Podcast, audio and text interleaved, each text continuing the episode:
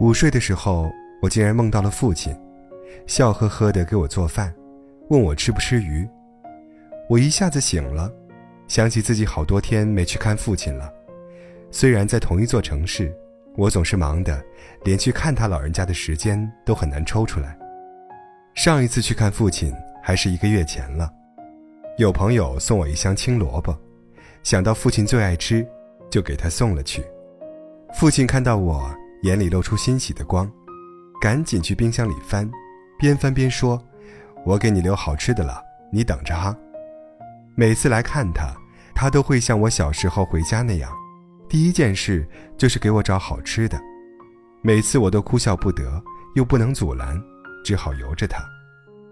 父亲翻了半天也没有找到，又去冰柜里找，看到一袋豆包，高兴地拿出来说：“找到了，给你留的豆包，里面枣特别多。”我摇摇头：“爸，我不爱吃甜，您忘了，这是我姐爱吃的东西啊。”他一脸恍然大悟的表情，可不是吗？这是给你姐姐留的，你等下哈，我确实给你留好吃的了。他又弯下腰在冰柜里找，终于看到几个嫩棒子，兴奋地拿出来递给我，说：“找到了，人不服老不行啊！我这记性啊，大不如前了。你小时候最爱吃这个了，一顿能吃好几个。我前几天去超市看到，就给你买了。”我坐在沙发上，看着父亲微驼忙碌的背影，鼻子有些酸。眼泪在眼眶里打了一个转，差点落下来。年过古稀的父亲，从来都没把自己当成老人，这些年，一直还在为我们遮风挡雨。我女儿读了六年小学，中午的接送和午饭都是父亲替我做。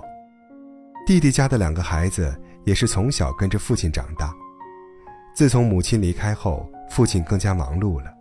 每天吃过早饭就去市场买菜，整个上午都不闲着。为了孩子们保证营养，午餐一定有荤有素，主食也是各种花样。可从来都没有听他抱怨过一句累。有时我下了班去接孩子，还会给我带一些好吃的。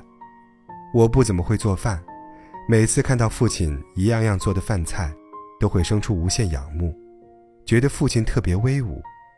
因为这些对于我来说是根本不可能完成的，在父亲眼里，我永远都是那个需要照顾的孩子，可是，我却忘了，他其实到了该被照顾的年龄。幸好，戎马半生的父亲身体底子好，让我很少担心。每次我去看父亲，都是没待多久，他就会催促我回家，怕我耽误了给老公和孩子忙家务。自从母亲离开后，我算过。来看父亲最长的一次时间也只有半个小时。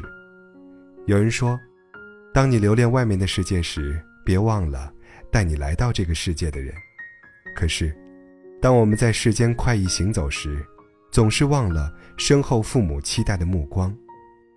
我搬家前有一家邻居，张叔和张婶儿，他们唯一的儿子在一家跨国公司上班。老两口一说起儿子来就特别骄傲。说他世界各地都去过了，会好几国语言，但是，我搬家好几年就只见过他们儿子一面。那一年春节，张叔的儿子腊月三十那天才匆匆回来，大年初二一早在路口和父母告别，赶往一百多里外的机场，来回不到四十八个小时。老两口送儿子出门，一脸的不舍和落寞，看得我心里很不落忍。张叔的儿子从小就是学霸，成绩特别拔尖，一路重点中学、大学、硕士，世界五百强公司，是那种标准的人家的孩子。孩子是挺优秀，可是他的父母却要忍受更多的孤独。那次，张叔边走边和我唠叨：“国外不过春节，这还是费了好大的劲请的假，可是，人家过圣诞节时也没见他回来过呀。”第一次听到张叔抱怨，我有点惊讶，毕竟每次都是夸儿子多么多么厉害。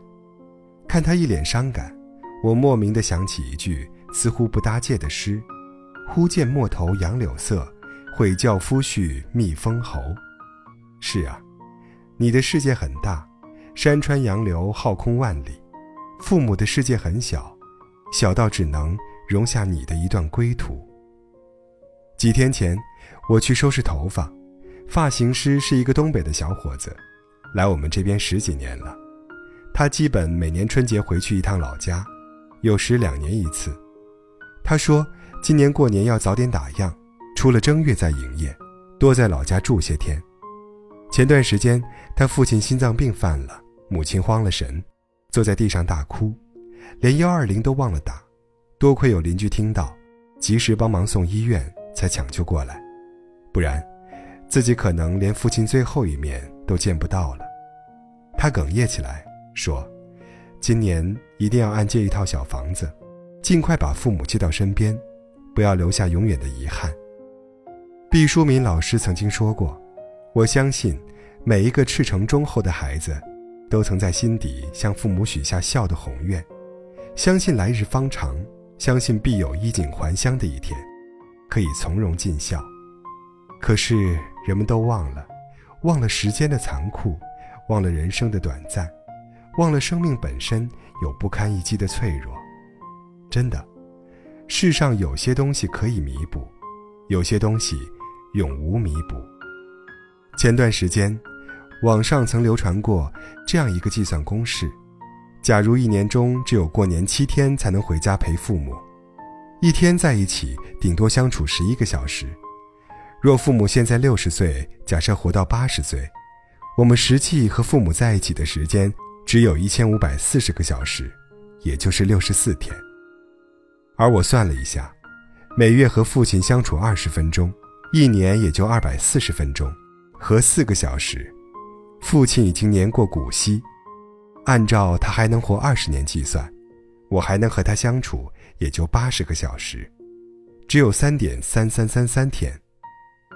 计算器里显示这个时间时，我心猛地一颤，继而落下眼泪。